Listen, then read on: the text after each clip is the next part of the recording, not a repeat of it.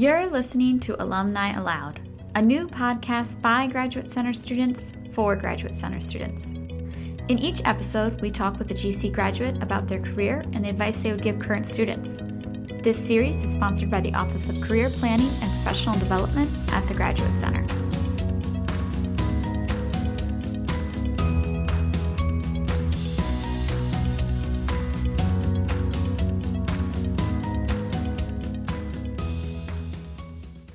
I'm Anders Wallace, a PhD candidate in the anthropology program at the Graduate Center.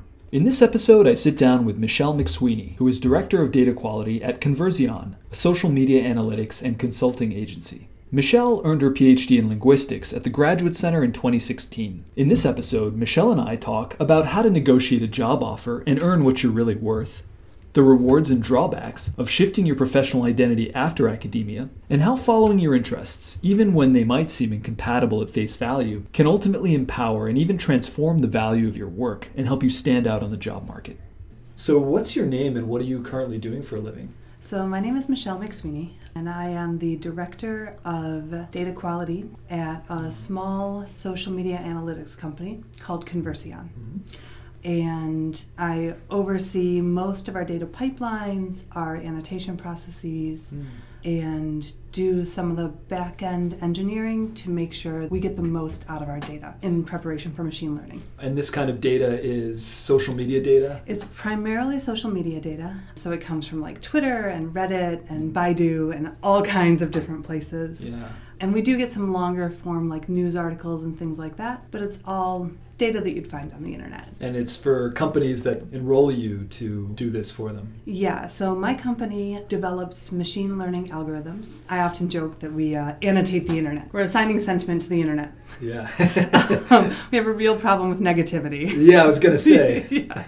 But what we sell are these algorithms and machine learning approaches to annotate data to identify what is customer experience or what is trust or to do sentiment analysis. So we get all of this data in, we get it all labeled, and then we use those labels to develop our algorithms. Mm. Um, we do some engineering on the other side as well. Can you tell me a bit more about the path that led you to this job? So I finished my PhD in 2016 in linguistics mm. with a certificate in interactive technology and pedagogy, which was the best thing I ever did for my education was combine the two. So I finished that, and then I had a postdoc at Columbia for two years where I kind of was trying to figure out if I wanted to stay in academia. And that was in linguistics? And that was not in linguistics, that was in architecture. Um, Interesting. How did that happen? I applied.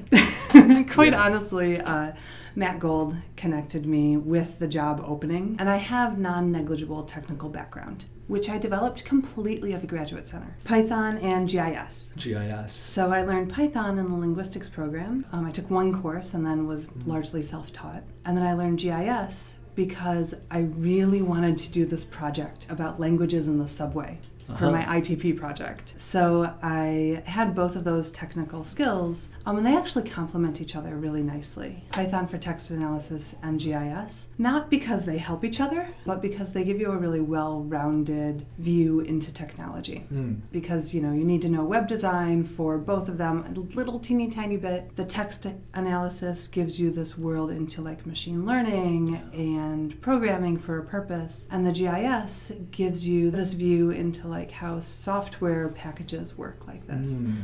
So combining the two was like really just incredibly beneficial. And that's how I ended up at Columbia, is because I had this breadth Huh. rather than this depth of technical experience. As far as architecture goes, I can see a similarity yeah. with mapping. It was a little funny because, quite honestly, I was a linguist in an architecture department.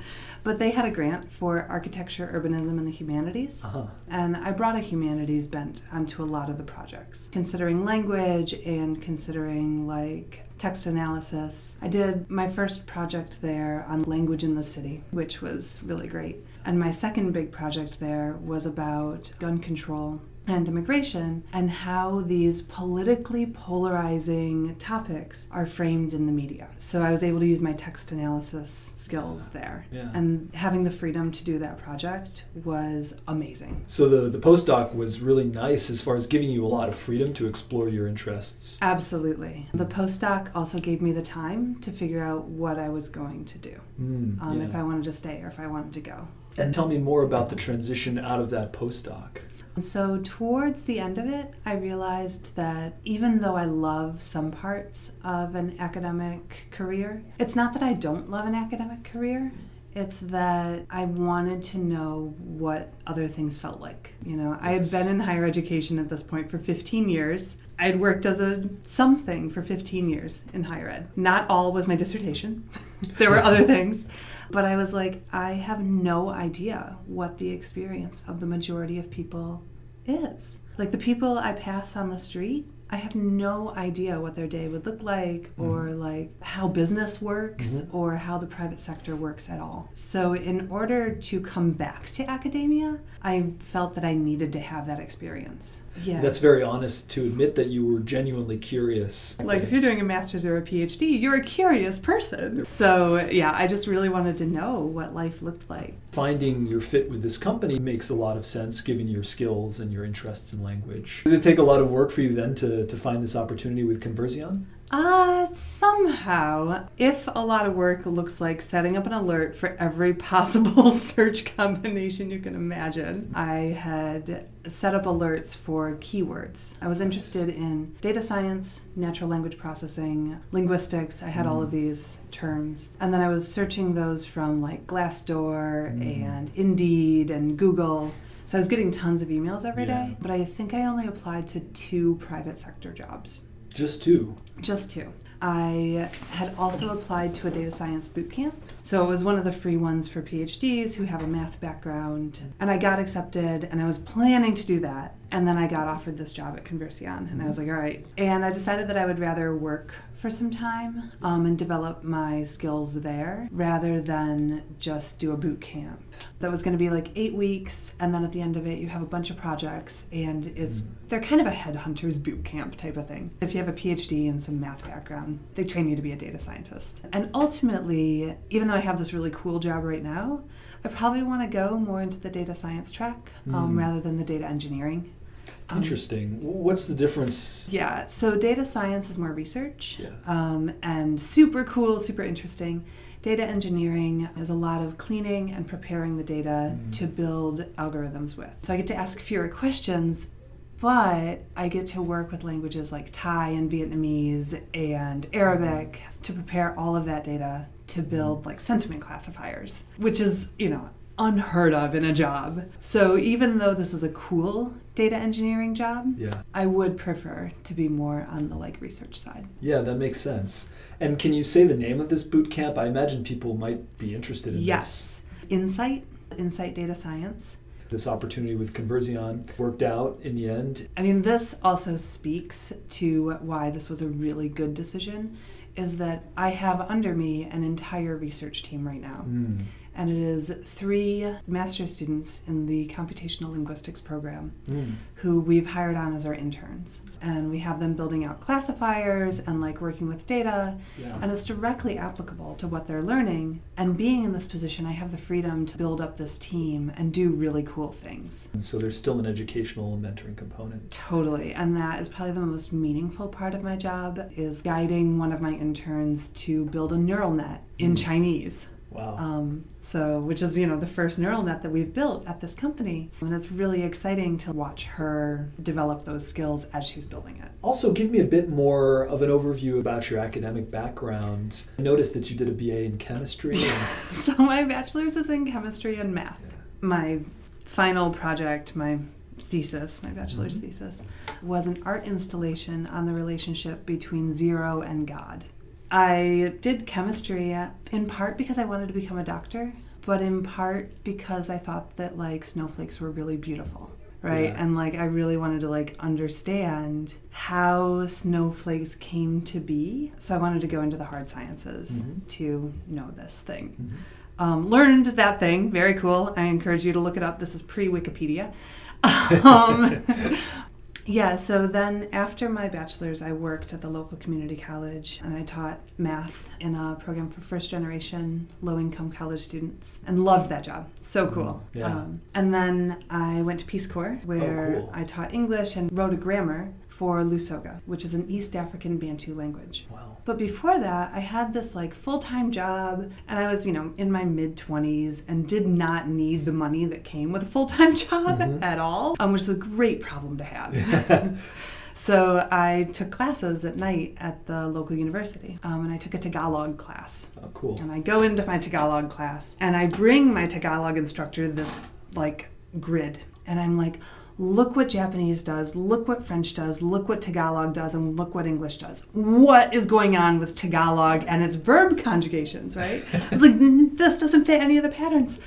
And he looked at me and he's like, Oh, I thought you taught math. And I'm like, Yeah, I did teach math. And he's like, Oh, not linguistics? I kid you not. I was like, What's linguistics?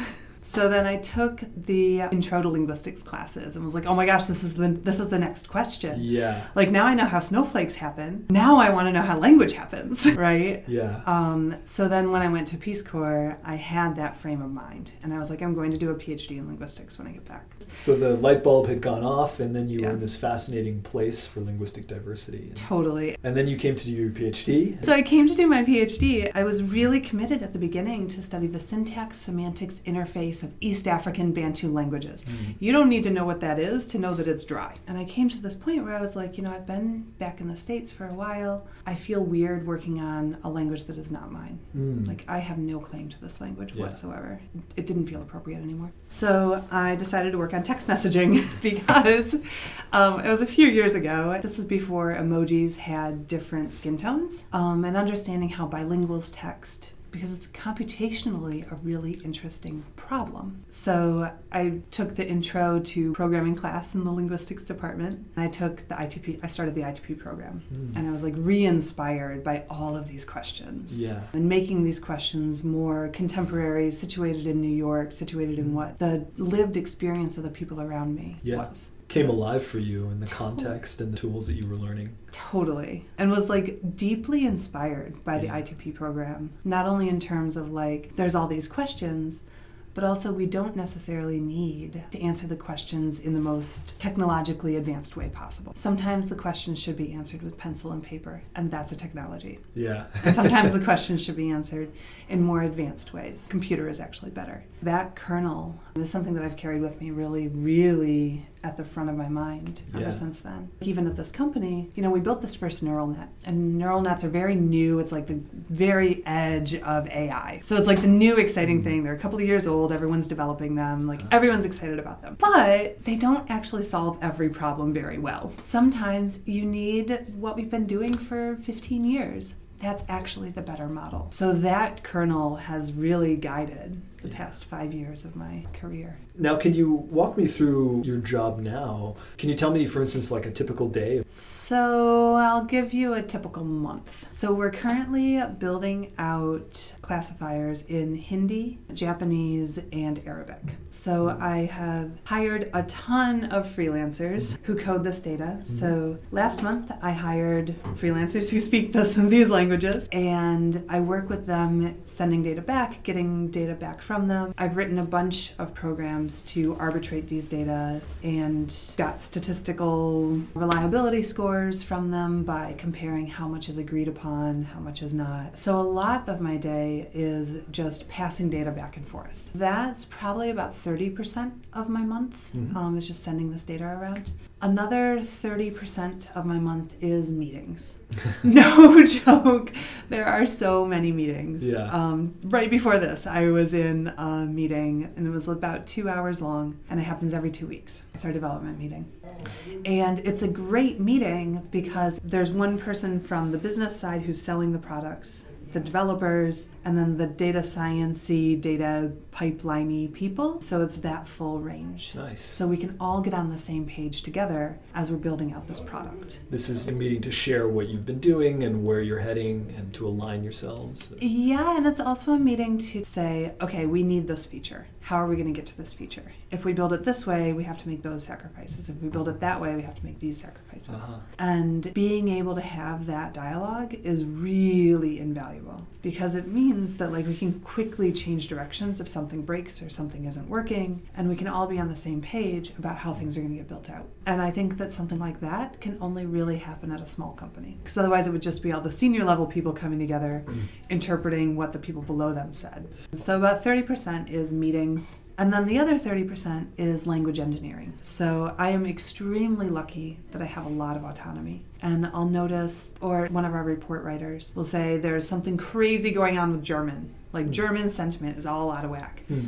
And, you know, I can go into it and be like, oh, I know how we should fix it. Like, let's try this. Let's run these three experiments and see what we get out of it. That's the most fun. Yeah, Yeah. problem solving, fixing things. And you were talking about this as well that you have a smaller company that you're at now. Mm-hmm. What's the atmosphere like in your company? Can you talk more about that?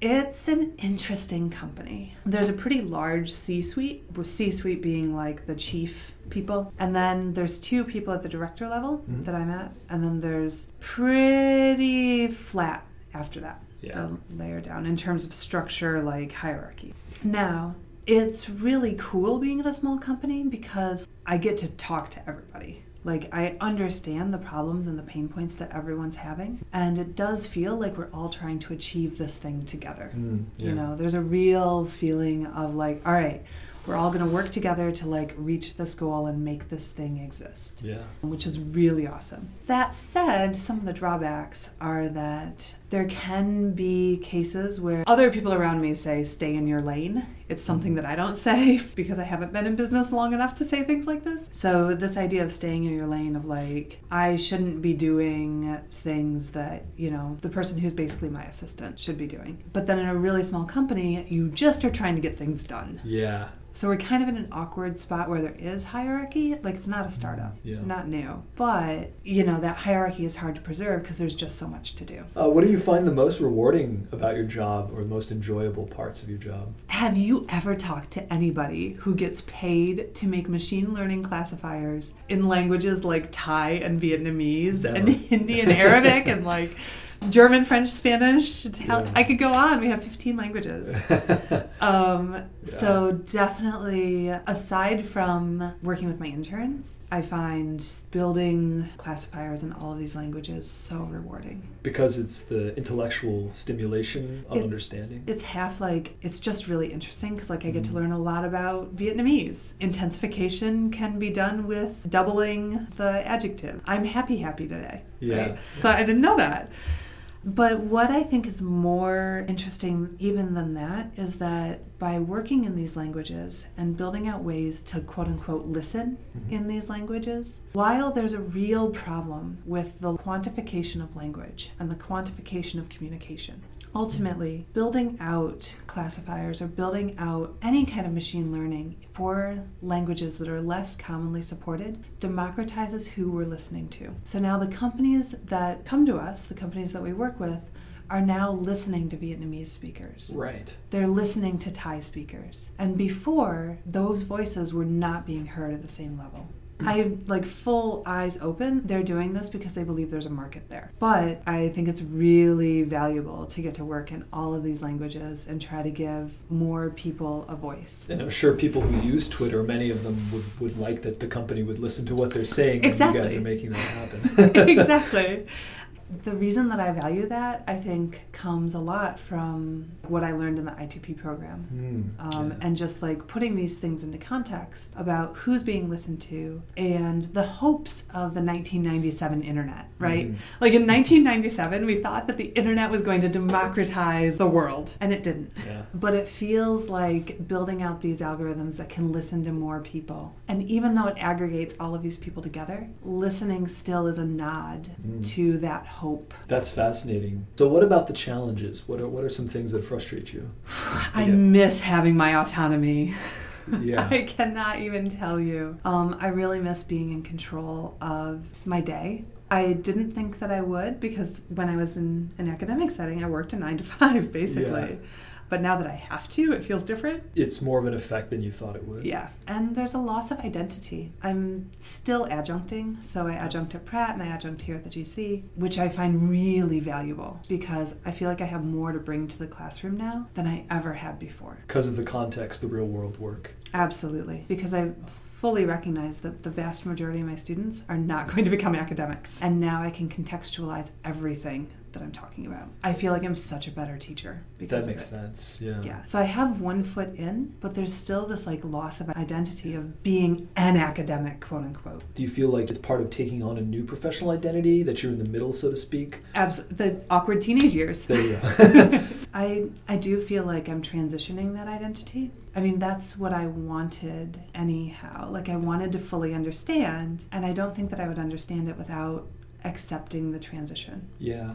I've been at the company about six months, eight months, something like that, Mhm. less than a year. And about a month ago, something shifted for me. And I stopped seeing myself, even in my classroom, as being an academic who went into private sector Mhm.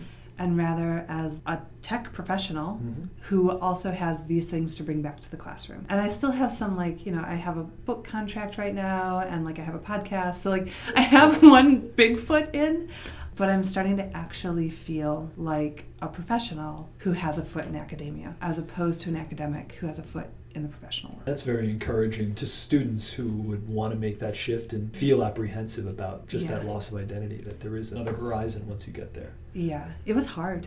It Yeah. was really hard. It was probably one of the like top 10 hardest transitions I've made in my life. Mm. Any particular aspects of that that were challenging? When you give your opinion on something and you are a PhD student or a PhD candidate or a postdoc at XYZ, you have that entire institutional affiliation behind you, validating whatever you say, right? And it lends a certain credibility, Mhm. of course. And people reach out to you to ask your opinion. And I still have a little bit of that because of the podcast that I have, Mhm. But it's not like it was before. So losing that position in society, basically of being a pundit, A status? yeah, it was. It felt like a loss of status. What do you think are some important keys to be successful? You've been in your job now for six to eight months. Have you noticed any elements of that transition that you feel like are keys to thriving? Make sure that you like the culture that you're coming into. Really pay attention to that. I think I got really lucky, and I don't think that I paid attention to it as much as I would suggest others to. Uh huh.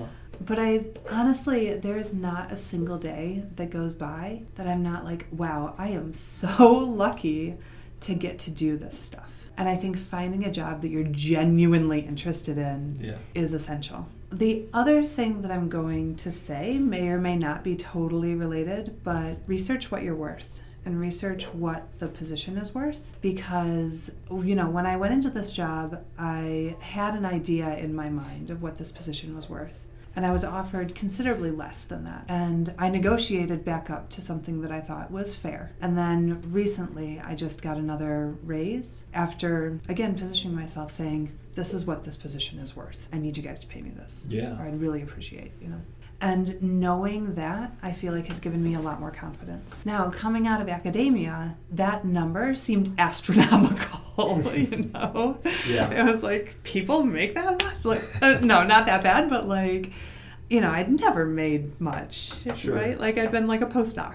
And I was lucky to have my postdoc. But understanding what my fair market value was mm-hmm. was an essential thing to transitioning. In the sense of giving you the confidence to ask for what you were worth, that's good news for people to hear. Did you have any mentors or relationships that helped you in your career switch? You know, somehow, I think it was kind of hard for my committee, which sounds so weird. When I was making the decision, I think it was hard for my dissertation committee because like they just hadn't had that experience, you know, Uh-huh. and they wanted to be really supportive and they were. And I was so grateful for that. I can't even tell you. But I don't think that they had had that experience. And then I taught a course with a woman who had started her own business. And, you know, it was just a really small business, data dozen, and she's great. But I drew a lot of strength from her because, you know, she had gone out on her own. She didn't have a PhD, she didn't come from academic mm-hmm. background, but she was really inspired by this, went out and did it and made it happen. Data science. Teaching people Tableau, teaching people about data and data visualization, Yeah. and doing like workshops. And seeing her do that was actually really inspiring because, you know, she was the first person, I'm almost embarrassed to say, that I knew who worked in the private sector. Everyone that I know works either in the public sector or nonprofits Mhm. or academic, except for one brother in law Yeah. had done the PhD data science Oh, cool. transition. And he was incredibly helpful and incredibly supportive. I cannot say that I actually had a mentor, and Yeah. it kind of made it terrifying. I had people Yeah. around me who were really courageous and really strong, and seeing them live this life that they had wanted to create in this particular way. You know, like I've always had people around me who like have this internal locus of control and are like shaping their life to be what it is Mm. but not in this exact direction. Having these people, these two people, as inspiration was really, really helpful. Spent a lot of time on forums. Was there anything that you felt was particularly helpful in your job search, either an action that you took or resource or channel that you used? No, honestly, setting up all the filters and all the searches was Yeah. like really, really, that's what did it. Yeah. Aside from that, yeah, it was kind of brazen of me to only apply for two jobs, and I definitely would have applied for more, but I was going into this boot camp. But I also didn't apply for anything I knew I wasn't going to get. Um, because I knew mm. I was coming out of my PhD program. I had all this like language experience, but I didn't really have data science experience Yeah. my weakest link there was definitely like my programming skills. So going into the private sector, I kind of understood that like what I was bringing was like insight, understanding, maturity, all these things. Mhm. I was not necessarily a 25 year old computer science major. That's never what I'm going to be, and that's cool. Yeah. You know, so I wasn't going to apply to things that were looking for that. Are there any specific skills that you got from your PhD that have been especially helpful in your new job? Whew, my entire dissertation Yeah. was about Sounds- exactly the thing that So, I'm working exactly. in now. There- Um, I think I got really, really lucky. Other than hitting the nail on the head, like Yeah. topic wise. Aside from that, you know, and this is something I've seen in a couple other places since then, is that a lot of companies need to hire for maturity. They need to hire someone who has like some technical experience and some research experience, but not necessarily be the expert in the technical experience Mm. Or the expert in the domain, but rather they need to hire somebody who can like manage the team that is going to either build the thing or manage the team who's going to be the expert in the domain. And I think that coming out with a PhD, that's someone who has that maturity. Mm, yeah. You know, that's someone who may understand the technical stuff and be able to do some of it very slowly. Research code is not development code. or might understand the domain, but like just not be a hyper narrow expert. Or be willing to like take that entry level position. Mhm. Um, so I think coming out of the PhD, the one thing that it taught me is how to see how things connect really well Mm. and the maturity to weather basically any storm. Like there can be drama and there can be problems, but it's like, okay, we're just going to stay the course. Mhm. Like we will address the problems as we go. Maturity and systems level thinking. and Yes. Obviously, mentoring a team and project management. Yeah, yeah. And those were definitely skills I learned in the PhD. Yeah, yeah.